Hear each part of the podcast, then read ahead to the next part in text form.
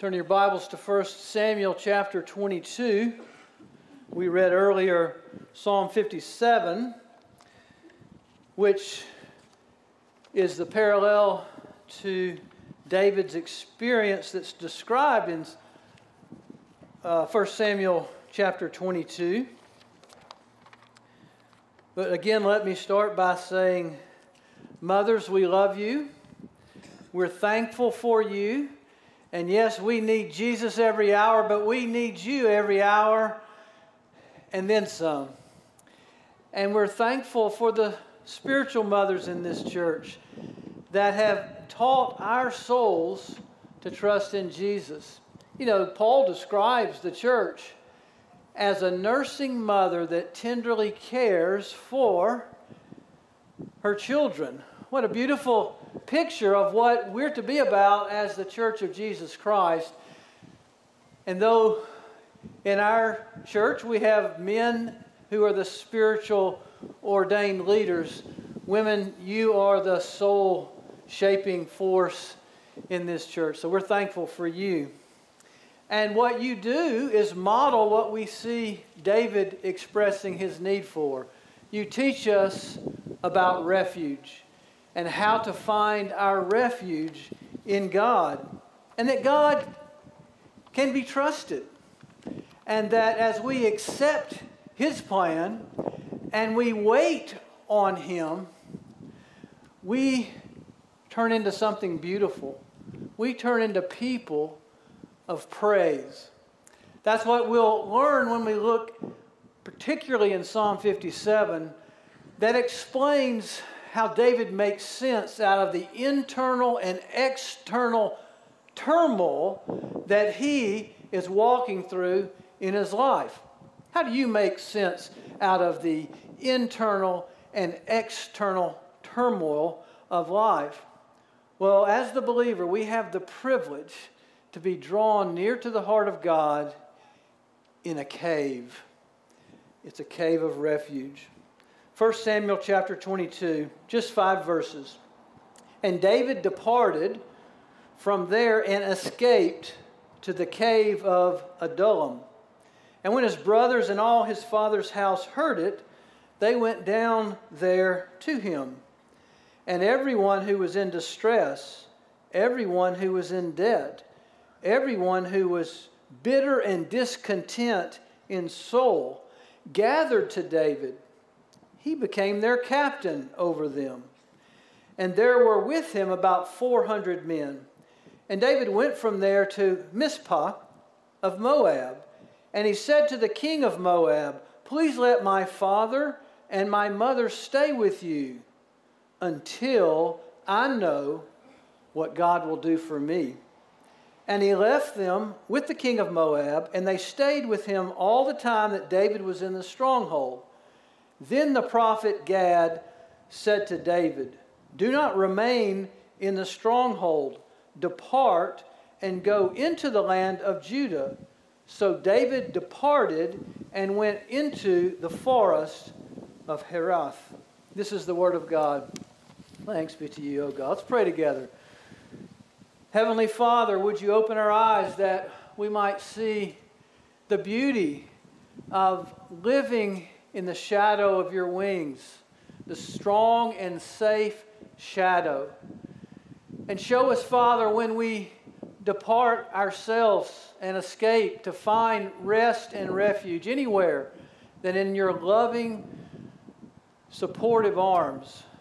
If there's anyone here today, Father, that's living outside of the rest and protection and shadow of your wings, would today be the day of salvation? Would you grant them faith in the gift of eternal life to believe that Jesus is the Savior and their Savior?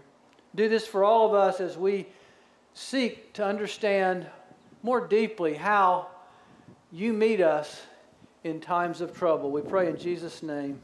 Amen.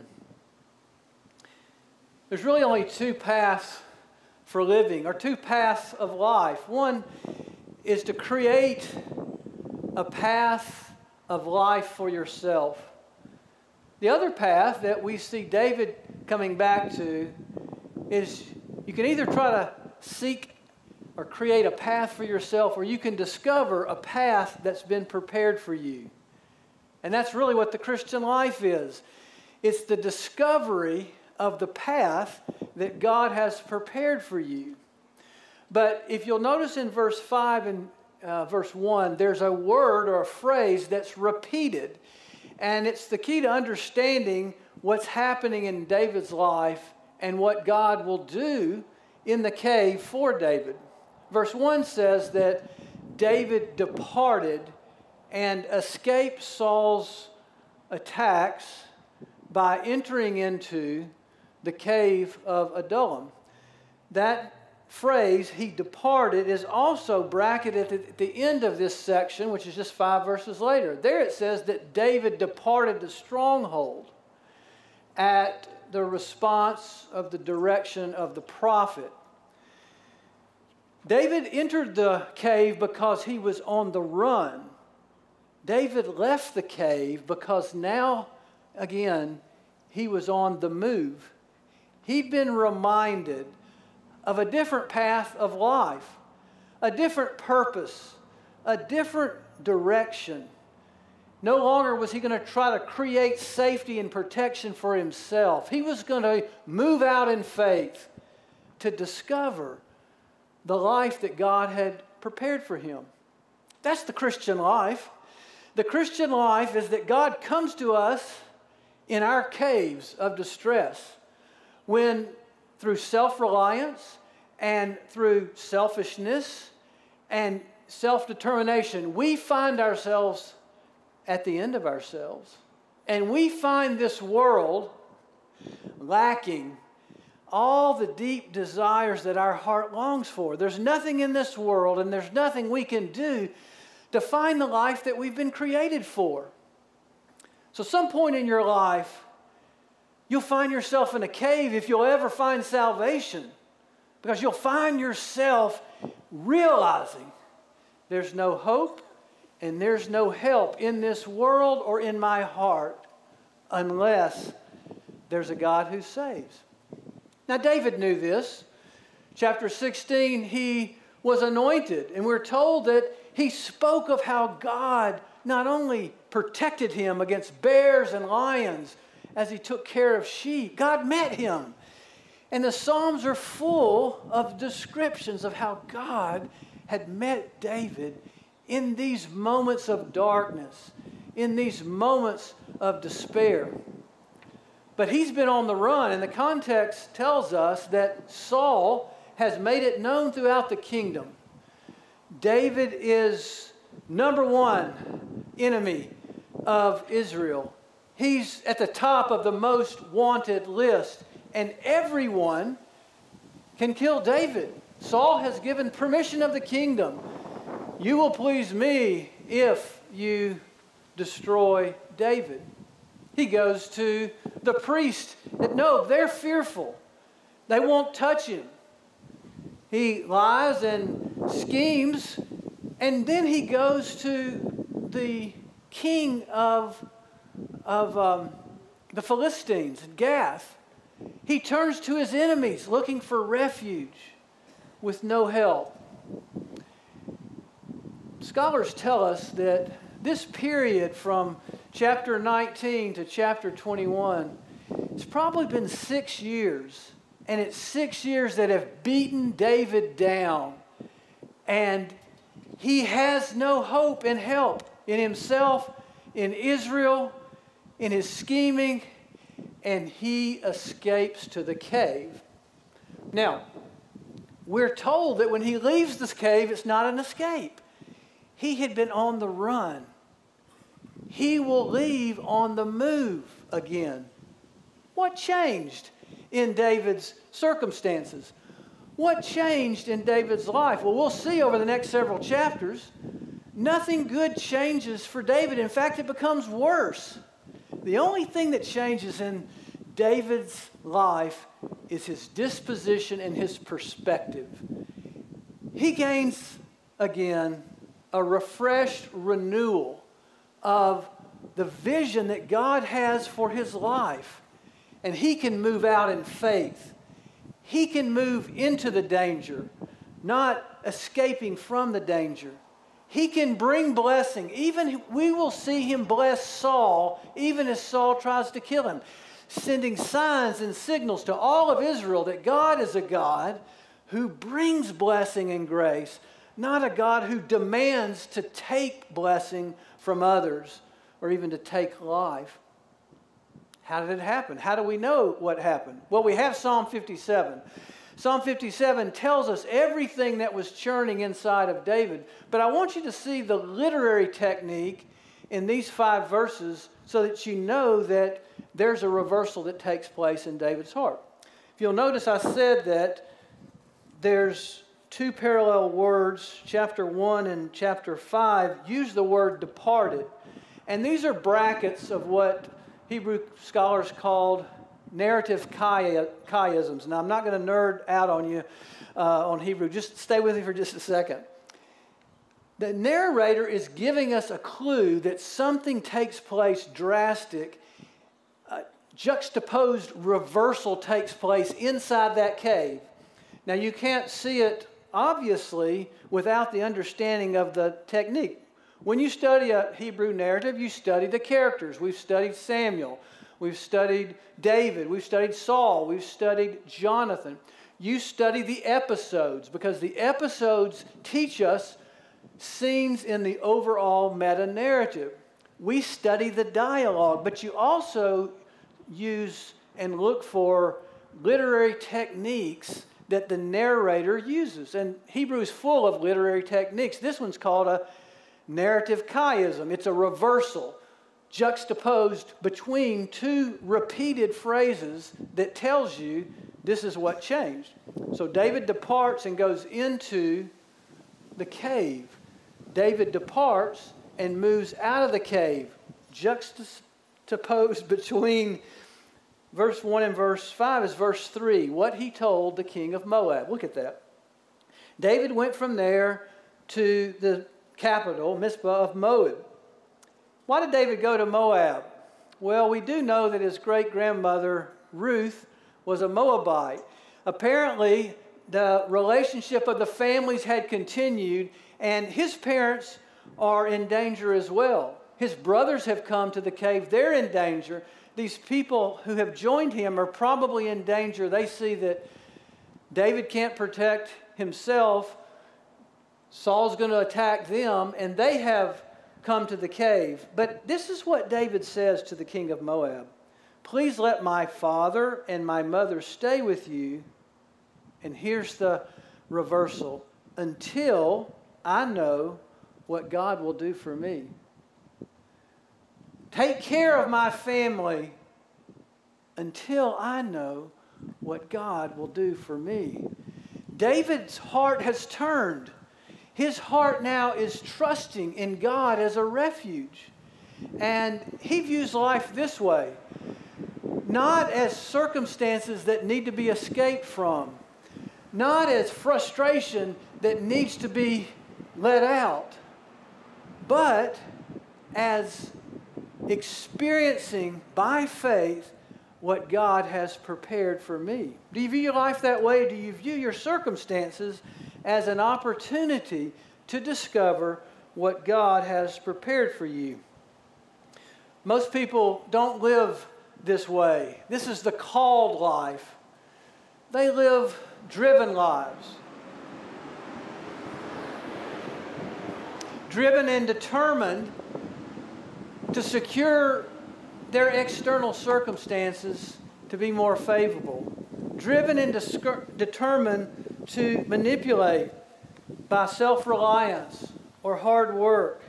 And then they find themselves empty and lonely and hurt and lost and in distress. And they either blame their friends or their circumstances, they blame God or they blame themselves. David's been touched by grace. He's been reminded that God is the giver of blessing. And inside that cave, listen what he says. Until I know what God will do for me, I will live by faith. Notice what he didn't say. He didn't say, until I know what I must do for God. He knew that it wasn't up to working harder, praying more. That's the legalistic approach or the religious approach to Christianity. Notice that he also didn't say, until I know what God must do for me. That's the prosperity gospel, the self indulgence demand that says, God, if you don't do what I want, I want, seek you. But also notice that he doesn't say, until I know what Saul will do to me. He doesn't have a man centered view of what's happening in his life. He says, until I know what God will do for me. And then refreshment poured over his soul. And then renewal filled his heart. And then faith moved him out of the cave to be a blessing, to discover what God had for him. This reversal takes place in his perspective. I want you to see that. And the best way to see how he learns or is reminded to trust God is to look at Psalm 57. So if you turn back in your bulletin, I just want to highlight three things about how we strengthen our trust in God. And you see it in Psalm 57. First, verse 1, he says, Have mercy on me, have mercy on me, my God, for I take refuge in you. I take refuge in the shadow of your wings until the disaster has passed. I cry out to God Most High, to God who vindicates me. First, David says that trust grows when you accept a life of living under God's sovereignty. When you accept a life of living under God's sovereignty, when you accept His plan, that's an expression that you are trusting Him. And he describes that in this way He'd been living his life from the external to the internal and then to the eternal.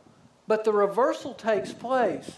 Now, what we see is David says, No, no, no, no. I'm to live first from the eternal, then to the internal, and then to the external.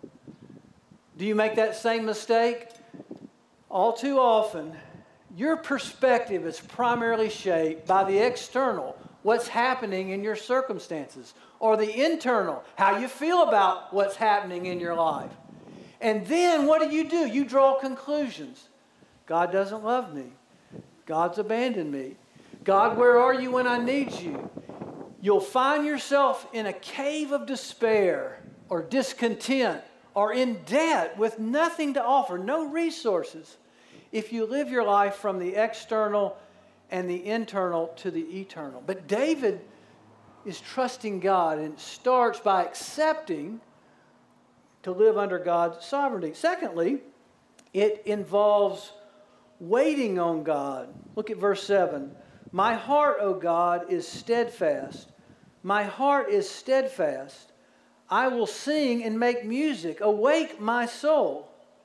David doesn't say, I'm going to fix my circumstances and then I'm going to serve you. He says, I'm going to wait on you. My heart is steadfast. I will wait. Awake my soul. He recognizes the most important thing about you is not your circumstances. It is not even your thinking or your feeling, it's your soul. And your soul is made to be near to God and to wait on God. And all too often, when you see barriers that are blocking you from what you want desperately, that's God's grace inviting your soul to awaken and to draw near to Him. So, trust means accepting God's sovereignty, it also means waiting on God's wisdom, and then it means praising God for His love. Look at that last several verses. Awake, harp and lyre. I will awaken the dawn. I will praise you, Lord, among the nations. I will sing of you among the peoples. For great is your love, reaching to the heavens. Your faithfulness reaches to the sky. Be exalted, O God, above the heavens. Let your glory be over the earth. David says, Until I know what God will do for me, I will accept whatever comes my way. Until I know what God will do for me, I will wait to see His grace displayed. Until I know what God will do for me, I will praise Him. That's what it means to trust in God. That's what it means to believe that God is your refuge. I spoke to a woman recently that shared with me, Mike, everything I've ever cared for has been taken away from me.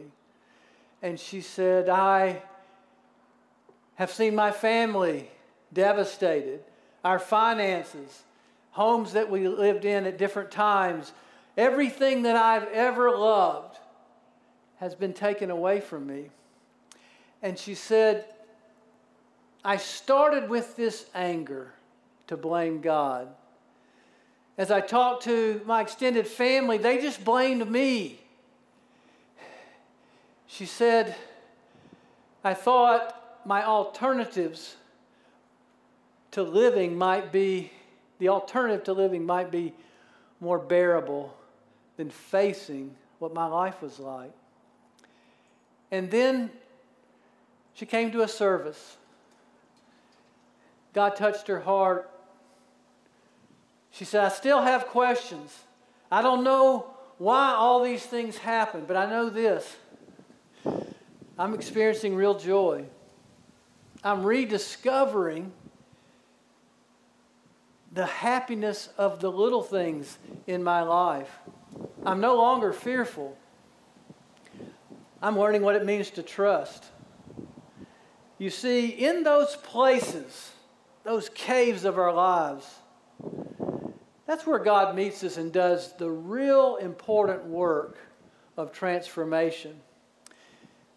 Archaeologists and more recently architects have described spaces as uh, of transition as liminal spaces. You may have heard that phrase, liminal spaces. It was an anthropologist uh, archaeologist word, and then it became architects who used it at times. It simply means thresholds. It simply means portals or transition points in your life. Caves are like that. Caves are liminal spaces when you're somewhere between where you've been and where you're going. When you have the least control or knowledge of what's coming next when you feel the least safe and secure about what you're having to deal with. In those liminal spaces, those caves of life, is where God does his most beautiful work. He changes us from driven people to called people, or he reminds those that are called how to live as a called person. He changes our frustration into faith. We move from escaping to embracing. It happened to Elijah. Recall after Jezebel was chasing him, he ended up in a cave. It happened to Jonah after he rebelled against the Lord.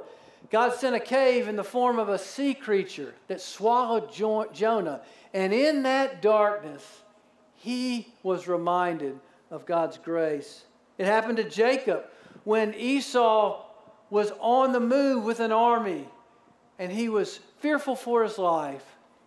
He couldn't turn any way to depart, and God held on to him and changed him from self reliance to dependence on God. Let me reflect for just a minute on caves in our lives. First, thank God for the caves in your life. Many of us question God or we resent God for those caves.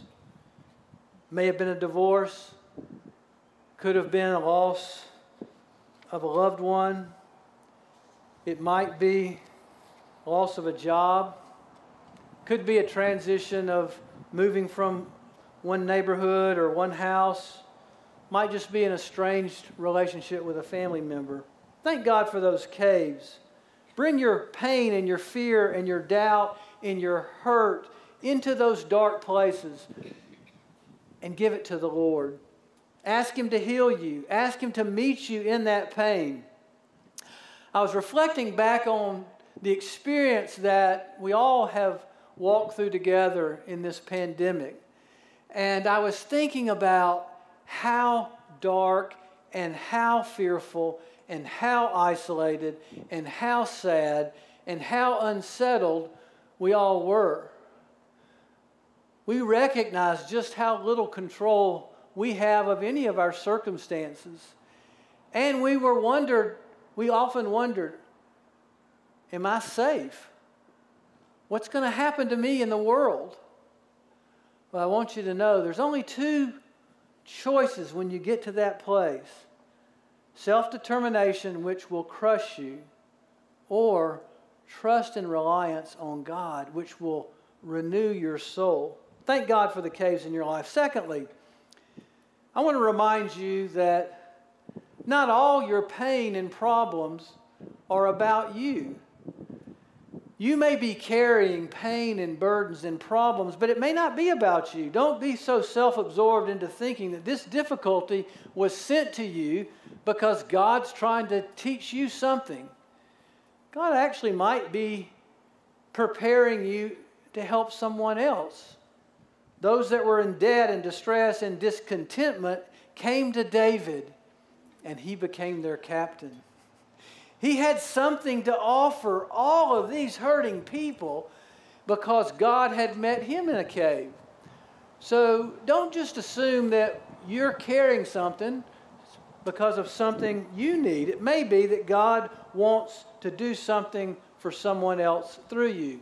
Think about all the Psalms that we have because of all the pain that David had to walk through. We have Psalm 34, we have Psalm 56, we have Psalm 142, we have this Psalm, Psalm 57, all written as David reflected how God met him when he was on the run from Saul.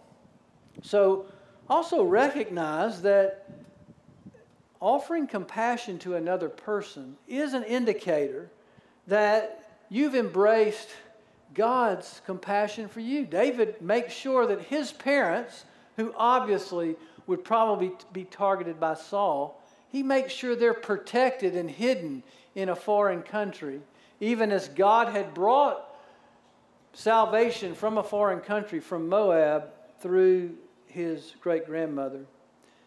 The third thing I would encourage you to reflect on is believe that you can handle everything that God puts on your plate.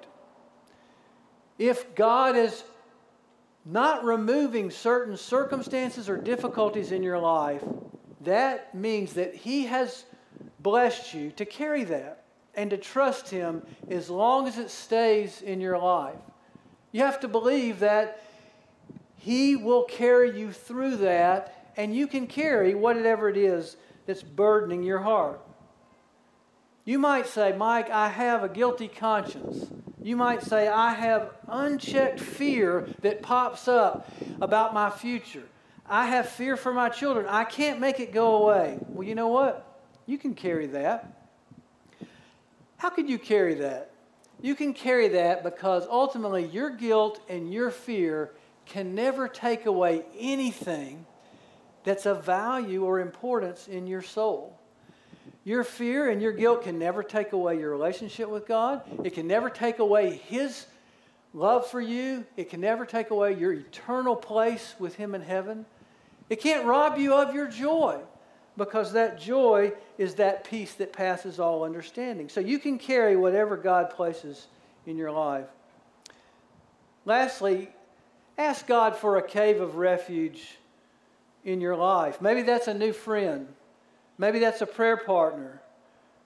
Maybe that's a Bible study.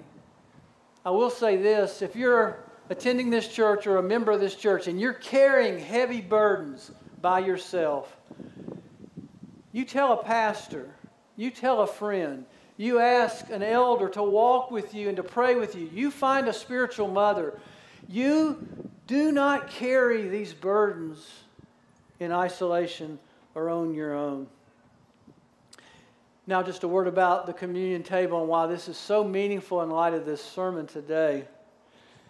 I think of the communion table as the place where we are reminded that God carries all of our hurts and our sadness. He removes it of its destructive power and He uses it for healing in our life. I hope you believe that this morning. Last week we read Psalm 56, which was David on the run from Saul. And this is what David said in that psalm You number all of my wanderings. Think about that. You number all of my wanderings. That could be tossings.